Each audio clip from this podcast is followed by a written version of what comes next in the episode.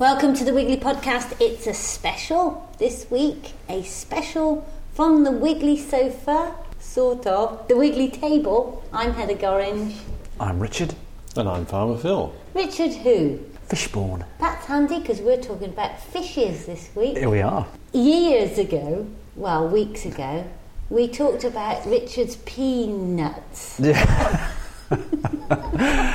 yeah, we did, we did. And uh, that's, that makes for an interesting listening, actually. Does it? Where did you go then? Tell us all. Well, about it, it. it seems like a long time ago now, uh, but I think the last couple of weeks have shot by. But uh, I went to Guyana, and uh, contrary to what Karen thinks, it's not in Africa, it's in uh, South America. it's uh, Well, next, that's to, close, isn't it, next to Venezuela, yeah. Neither of them are near Herefordshire. No, no, no. It's a good good old jaunt.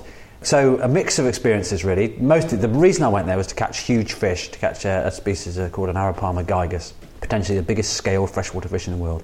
But a few little, a few nice treats as well. On the way back, I met a fella that had been involved in some community work, working with uh, Amerindian communities to increase their peanut yields in the Rupununi, which is an, an area of savannah in uh, in Guyana. And so I had a fantastic chat with him. Are there peanuts, the peanuts that we use to feed the birds? They, they are. they go for something they very are- useful? They, like- yeah, the thing is, the Guyana don't really export much. Pretty much everything they grow is used in house, so to speak. Uh, the quality of their products, the quality of peanuts is very, very good. There are different types of peanuts, of course. Uh, a lot of their peanuts gets used for peanut butter and things like that. So that's quite interesting. And also, I was taken to a well, I suppose it would be like a little, it's like a social enterprise, almost like a city farm, just on the outskirts of Georgetown. And the chap had created a biodigester. It's a very simple affair, but hugely significant because it powered two houses and a generator purely by methane emitted from a, a tank that was, I don't know, 25 yards long and a metre and a half wide. Uh, and uh, they had a little vermiculture set up, so all these fantastic dendras wheeling their way through all the compost that they got. And also, he, he was making compost using mixing chicken and cow manure and molasses. Molasses being the, the fuel for the Farmer bacteria, Phil really. uses those. Yeah, yeah, that's what right. do you use those for, Farmer Phil? Well, molasses is just an, another word for raw sugar. It's very similar to black treacle as you would buy to use in cooking. It's raw sugar, and that's what bacteria or, or any living organism really, it's the, it's the raw unit of energy that drives them. So if you want bacteria to multiply, feed them sugar, and molasses is a really great And you So I use it in bokashi to multiply my bacteria and yeasts and so on that make up the mix that ferments my bokashi. Right. Mm. So, shall we go off on this adventure? Lord knows what will happen. Splashes, macaws, biodigesters, peanuts, Ricardo, and Allegedly, the biggest fish ever caught. and the biggest fish ever caught. It's a Guyana special. Right. Well, after three days of travel, we finally arrived in the jungle. And that's hacking you can hear in the background of the guys quite literally hacking their way through the bush. There's a pool that lies deep in the forest here that we're going to drag one of the boats through. Uh, we've just spent, uh, we've come about 40 miles upstream, a couple of aluminium boats with 15 horsepower engines. Fantastic scenery coming up through the jungle. We've seen all sorts of interesting things. There's literally a different species of bird every 400 metres. We've uh, got tarpaulins up over the camp and been bitten by a couple of mosquitoes already. There uh, probably will be millions of them. So we've laced ourselves up with mosquito repellent. We've baited up the rods, and we're going to go and try and catch a piranha for bait and some big catfish apparently. So we're going to go out in the boat later on and see if we can catch some catfish. But in the meantime, I'm going to go and see if we can catch our first Guyanan predator. So we've just edged our way down to the side of the water. James has cast out. First cast of the trip. I look downstream, it's pretty majestic. It's huge billowing clouds over a, a massive rainforest. There's a massive pond skaters in front of us. There's millions of pond skaters, never seen so many. And Ashley said that, uh, oddly, that fish don't eat them, so they must taste disgusting. Anyway, I'm going to flick out a bait. There's a few fish dappling the surface, so you never know, there might be a piranha just waiting to snaffle my lure. So Ash, the, the reason there's so many fish in here now is it because, literally because they're sort of landlocked after the Yeah, river's gone are, down. No, so it's good habitat for a lot of fish. Huh? A lot of fish come in from here, from the river to breed and stuff like that in rainy season. Okay. Then as the water recedes, they become locked off in here now. Watching the big one turn here.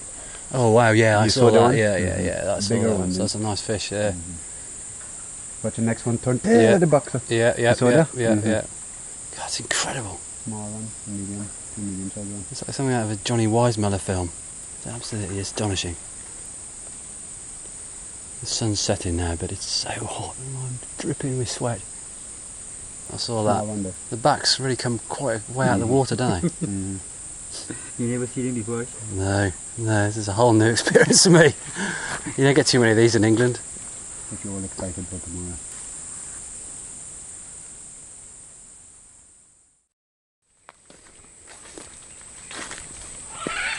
There's a macaws above us. Beautiful birds. Vivid scarlet chests. Well, I've just walked back from the lake anyway. Saw several Arapaima turn, a couple of big ones as well. So now we're going to go and get the boat and uh, drag it through and ready for, for tomorrow.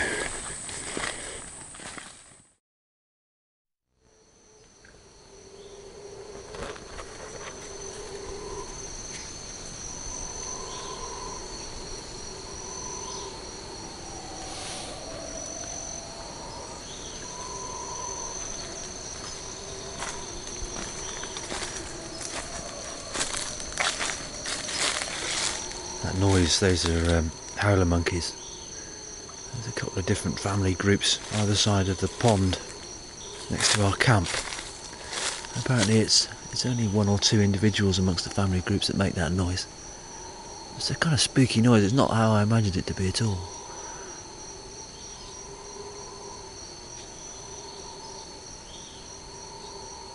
The sun's just coming up now, the light's just breaking through across the horizon and the nighttime noises are changing for a few few bird songs.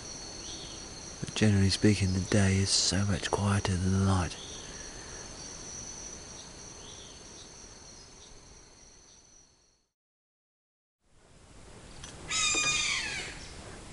That throbbing sound you can hear in the background is a wasp nest, a massive great nest about four foot long hanging down from a tree. We've just eased our way under the tree. Bird you can hear in the background, a screaming bird is a caracara. Beautiful black bird, red face, white throated raptor. And the water is glistening off this nest and it's inundated with thousands of seriously fierce looking wasps. We have no idea what's, what type of wasps they are. But that noise is most peculiar.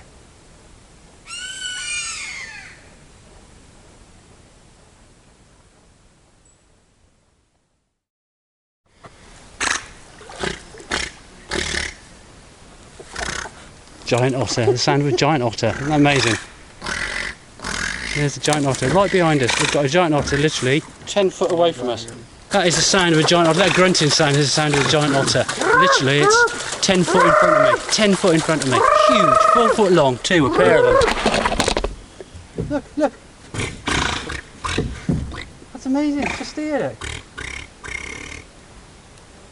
Can you believe that?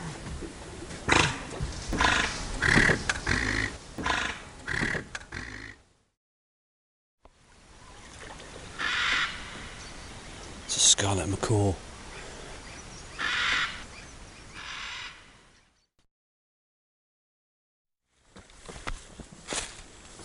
Well, we set up camp the day before yesterday at a place called Fish Pond. Appropriate enough name because it's absolutely heaving with fish. And uh, the guys on a, a little bit of an expedition to go off and dig the toilet and stuff like that. And they found a caiman nest.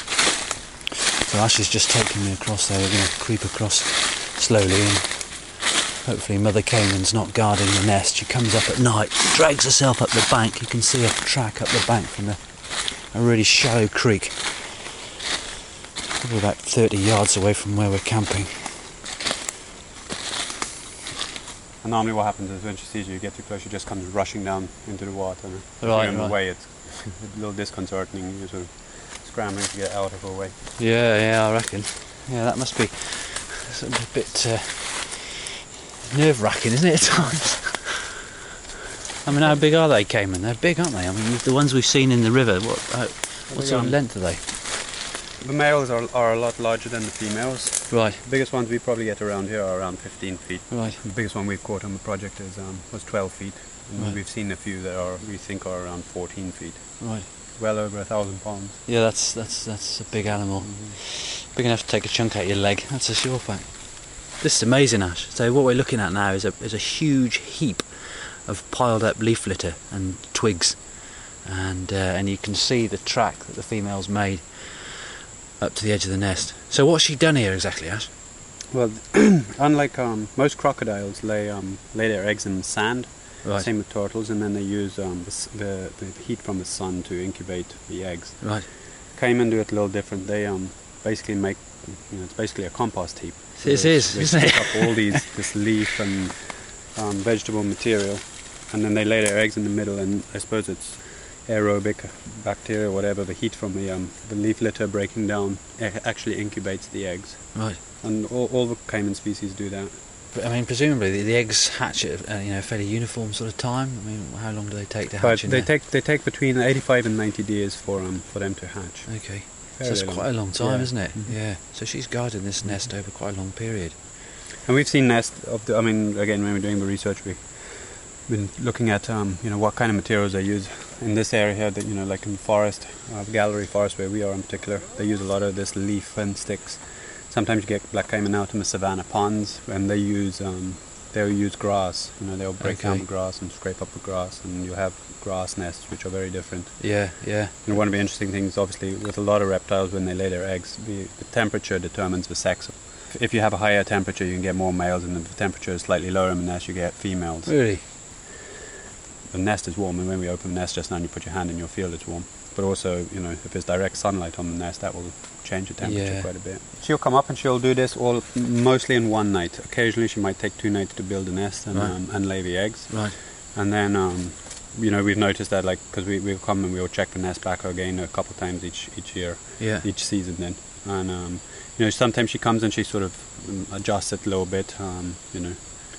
And, I mean, we, we've sometimes noticed that when we've dug stuff in, because we, we put little hobos in, which are um, sort of thermometers that take a thermometer reading every 20 seconds or every half hour or whatever you want Right. um, over a period of three months, so we can see how the nest, how the temperature increases or decreases, um, stuff like that. Right. And we've noticed sometimes that when we've dug in the nest that she'll come back and so we've actually also seen where she's re- reopened the nest and you know thrown out our hobo Really? and rebuilt the nest back again. So she's obviously realised that it was you know, Yeah. something different in Something there. in there, yeah. Mhm. Yeah. It's incredible, isn't it? I suppose they could smell us as well. It's the smell, yeah, for sure. I mean, we had them in a Ziploc bag. We put them in Ziploc bags, but for sure she can smell. Yeah. I mean, they have a phenomenal sense of smell. So. Yeah, yeah. So how deep are the eggs in this pile then? Well, as you see, the nest is you know probably about six feet across, you know, five by six, and it's about two feet high. And the eggs are normally positioned somewhere in the center. There's a, a sort of a chamber, a nesting chamber. Then, Yeah. um, and they're normally about a foot down from the top. Right. Um, let me have a look and, and see where we can find them. Okay. I mean, just putting your hand in here, put your hand in here, you can feel how warm it is already compared to the outside temperature. Oh, it is. It is really warm, isn't it? It is just quite literally like putting your hand inside a compost heap to, Mhm. to see if it's working properly, and that's you know that's going to be That's enough considerably warmer than uh, than life under a, under a hen or something like that, isn't it? going down, and there is the top of first clutch, first layer of eggs. Oh there. wow! Look at that. Yeah. Oh, it's amazing. Look at those. Gosh, look at all those eggs. So how many eggs would you find in something like this? Uh, normally there's about 30, but most we've ever found is 39. Right. I would say the average is probably in the late 20s, early 30s. And they're beautiful eggs, aren't they? They're they're oval and large. I mean, that's the size of your the palm of your hand, really. Mm-hmm. They're long, aren't they? Yeah, we're getting close to 10 centimeters or so. Is there any way of being able to tell whether the eggs are fertile or not? Yeah, earlier on in the stage, in fact, you can see it here faintly. Um, you get this banding, this sort of a black, and very certainly, the very, if the eggs are like two or three days old, you can see it. There's normally a black band on each side here, sort of a banding, Right. um, which shows that they're fertile. They're so rough and hard. I mean, they're, presumably they're very robust then. I mean, I, I guess they've got to be. If she's pushing them all together and piling Mhm. leaf litter all over them, they need to be pretty tough. Mm-hmm. For some reason, I'd expect um, a reptile to lay soft-skinned eggs. I guess it's purely because I'm thinking of turtles and whatnot. But Well, some of the turtles lay um, lay hard shells as well. okay, It varies a bit. A lot of the, most of the nests, um, or a very large percentage of the nests, are damaged by tegu lizards, which are like a large monitor lizard. right. You know, they're terrible for these caiman nests and, and turtle nests as well, because they have a phenomenal sense of smell. And Yeah. they'll find this nest, you know, there's every chance they'll find this one as well. They literally dig in through the side here and they'll take out eggs and Yeah. feed on them. Right. And then, we, again, we make a note of that. you know, Yeah. See how much how much damage is done to nests. I would say at least two thirds of the nests that we, we find are um, partially damaged. They don't necessarily always take all the eggs, Right. but they'll they'll take a good percentage of them. So they're at a disadvantage straight away. So Oh, yeah. even the, you know, the eggs are getting eaten before they Yep. even the, the young have Mhm. hatched. And the young, I mean, they're I mean they're they're going to be really small, aren't they? Yeah, they'll be about you know nine inches or so long. Okay. So they'll scramble out of this nest and head there, make their way down to the water. Down to the water. Do they get any protection from the parent after they? I think hatch? she's she's around. Oh, when, once they're hatched, the mother is always around them. How much protection? I mean, I know again a lot of a lot of the baby caiman fall prey to jabiru storks and herons, and um, so again, you know, once they're hatched, they still have a you know a real gauntlet to run before they get around. I should imagine it's only maybe two or three percent that ever make it to adulthood. Yeah. Well, I guess we better cover it back Mhm. over again. Superb. Let's build it back. One of the things we're normally very careful of is um, is the dust, just to make sure it all goes back in the nest, because any smell that remains outside is, you know, obviously a big attractant to um, tea yeah. lizards and Yeah. stuff that make prey on the nest. Right.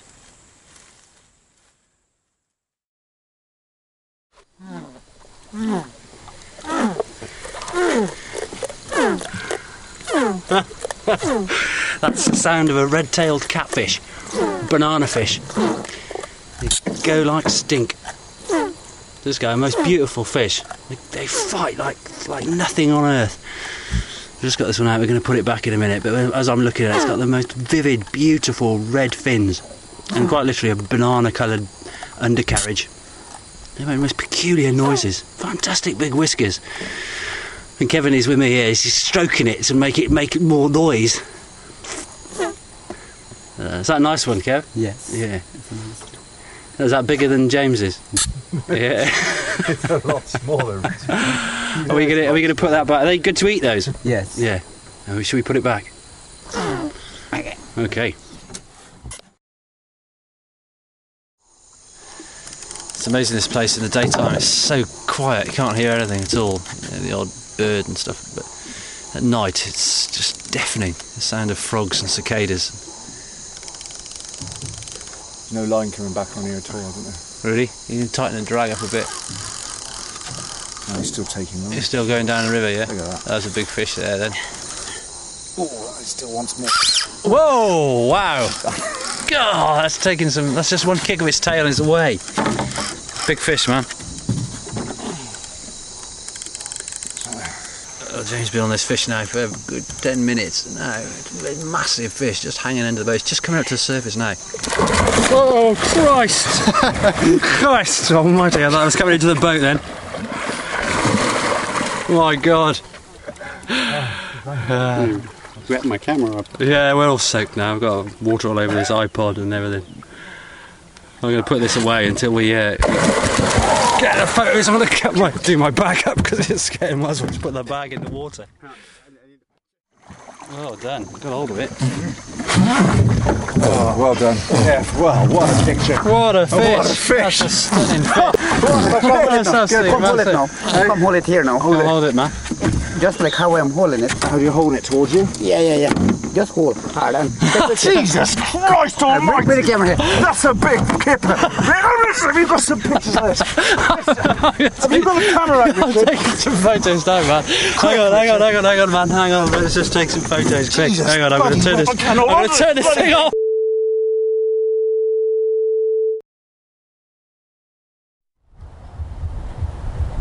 Okay, wow, so we just wandered up to this other spot. Rowan's just, uh, it's going to show me a, a biodigester that he's made. I mean, this is a real feat of ingenuity. How have you made this? I mean, what, what was the purpose of this originally?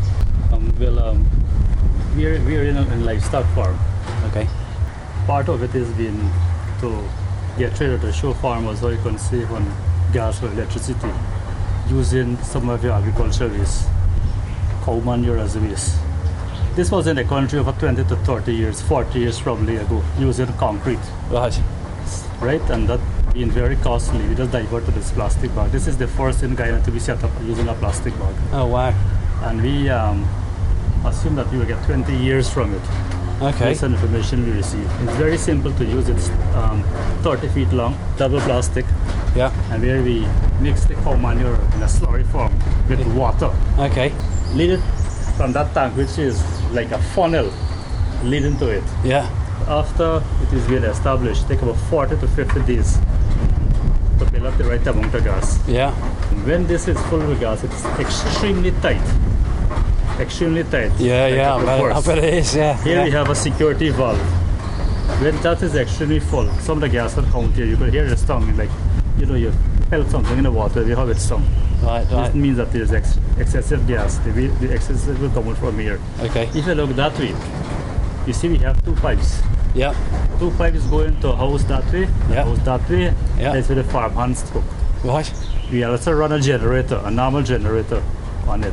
That relatively small area supplies the gas for the needs of two houses Two houses. and a generator. yes. That's quite amazing. So you, so really, as far as gas is concerned, are you completely sort of self-sufficient? Yes, uh-huh. That's a that's a real impressive feat. And it's relatively simple as well, isn't it? Very simple. You don't need to use an arm. like what we have here, the two sides. We have two uh, like a box. You don't need to have a box. You just dig a hole. But when we was doing this, it was raining before the shed was here, and the soil was very loosey. So rather than the gas started to build up in in the plastic bag, coming up, it started to go sideways. Right. We just had to fit that. But being a very uh, low cost, we don't advise farmers, you know, that you have to buy material to make a box really. Okay. And the other one we set up in Canal, a next part from here, another part in our country. It's a hole and you fit the bag inside. Right. Using plastic, plastic bag and PVC pipe. Yeah, yeah. So I mean, how much does that thing cost you to make in total? Do you reckon? It's about 50,000 Guyana dollar. 50,000. Guyana dollar. If you had to pay for a gas, how much would it? How much would you be paying, say, um, a month for gas? For gas, a normal household would use like a 20 pound cylinder gas, which is about um, $3,000 in the market Three thousand. Okay. Yes. Uh, per month. per month. So this this thing is paid for itself within Yes. twelve months, easily. Yes, uh, That's And, um, impressive. yeah, yeah. you know that um, no cow manure in this farm is being wasted. That's brilliant. It really is. Of the waste was here. We have another ear which I will take a quick look. Yeah, yeah. We will. We'll have a look. Okay, let's, Let's go. go. Well, after that fantastic farm visit, we're just driving back now. But uh, Jerry McGrath uh, was involved in helping peanut farmers, uh, strangely enough, grow, uh, increase their yields in the Rupununi. Rupununi is an area that I've just been to and I've seen uh, peanuts growing. Uh, that was quite an education actually. Unfortunately, I didn't get a chance to, to speak to anybody about it, but as coincidence will have it, Jerry is a is a is a, uh, a knowledge par excellence of all things peanut-like. So, um, I mean, how did you get involved with that, Jerry, initially, in being able to sort of help the indigenous people increase their the yields of, of peanuts? Well, in 1998, the the uh, authorities in Region 9 organized a workshop, and they brought Amerindians from all over the, the region, from 50 different communities, to discuss problems and needs for agriculture development. And at the end of that workshop, the meeting decided that the number one priority was improving the productivity, the production of peanuts Right. and cassava. Okay. Peanuts as a cash crop cassava as a food crop. Right. Right.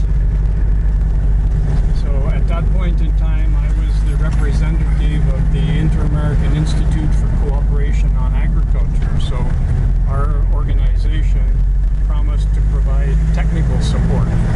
And following that, I contacted uh, some peanut specialists in Florida and Georgia. Yeah.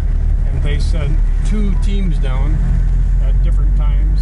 Uh, one was to carry out an evaluation of uh, the feasibility of expanding production, Okay. and that study proved positive, and the conclusion was reached that peanut production could be increased from an average of about 900 pounds per acre, which was was what they were producing at the present time. Yeah. You know, in, in 1998. Yeah, sure. Uh, and they thought they could increase the productivity up to 3,000 pounds. And then following that mission, another team came down of extension officers with experience in peanut production, and they did a one-week training program for peanut farmers in how to go about increasing production and productivity. Nice. And then after that, uh, the Agency for International Development provided some funding through a program called Peanut CRSP, Okay. which is managed through the University of Georgia. And so a project was uh, initiated then to provide technical assistance to peanut farmers over a five-year period. Right. And it was about that time that I retired from the IICA, and I was asked to be the coordinator of that peanut project then. Okay. That's a wonderful thing to have achieved. Now, you know, uh, I was talking to you a bit about uh, balmy British people. Um, where we feed birds on peanuts. In fact, I, I'm wondering whether or not um, the, the majority of the peanuts that enter the UK end up on, on uh, hanging from bird tables. And we've had a, a, a thing what is it, that's in the, back of a lot of people's minds, these avid bird feeders, um, aflatoxins. Mm-hmm. Now, I was reading through your, your fantastic document earlier on and uh, there was a mention of aflatoxins and the ways and means of reducing uh, the peanuts becoming infected. Can you just give me an inkling as to exactly what aflatoxins are?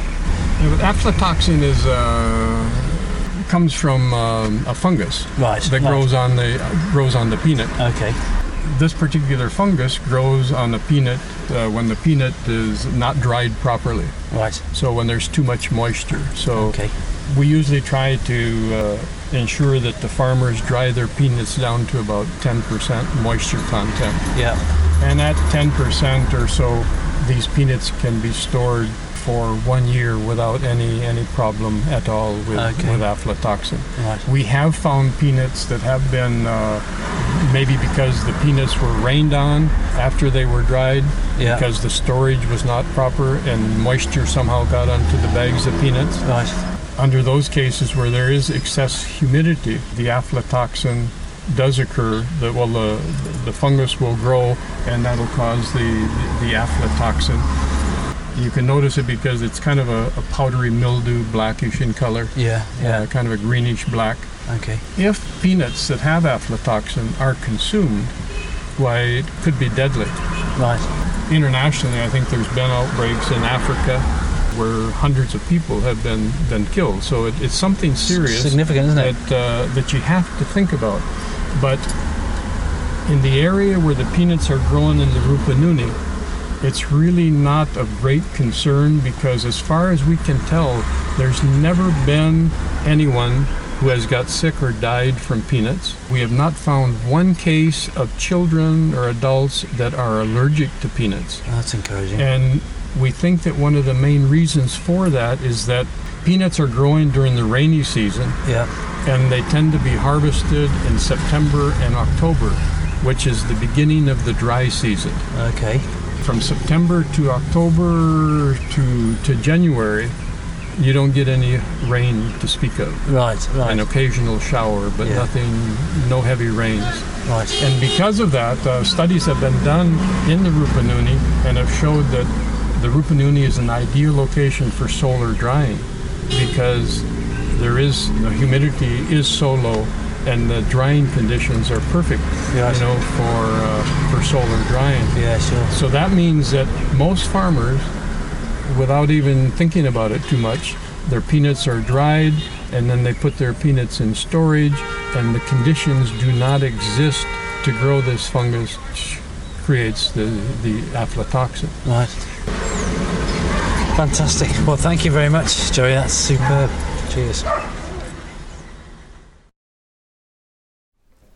So that was our tour of South America. Thank you, Ricardo. I wish I'd been there with you. Yes, I'm sure oh, you'd have a missed lot a of fun in that boat. you, would, you would have done you. Oh, you'd have loved it, yeah. I don't know what he got up to. I have seen one photo of him in this fishing escapade, and he looks even balmier than I've seen him ever before. And the, the biggest congratulations of all must go from the whole Wiggly team to James Heggie. Well done, James, for putting up with him for a whole three weeks. Bye from the Wiggly Sofa. Till next week. Subscribe with iTunes. Bye.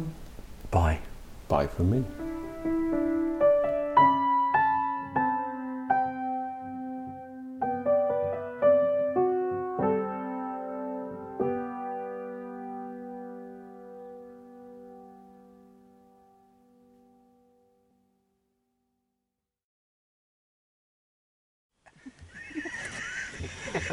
Talk to the animals. Would have been great apart from the noise. and you're trying to get a recording. There's you. I'm talking to him Splash. until they understand me. People are going to be. They're not going to decipher between you and the f***ing otter. Oh, no, it is. That was, yeah, that was brilliant. There's some stunning photographs there.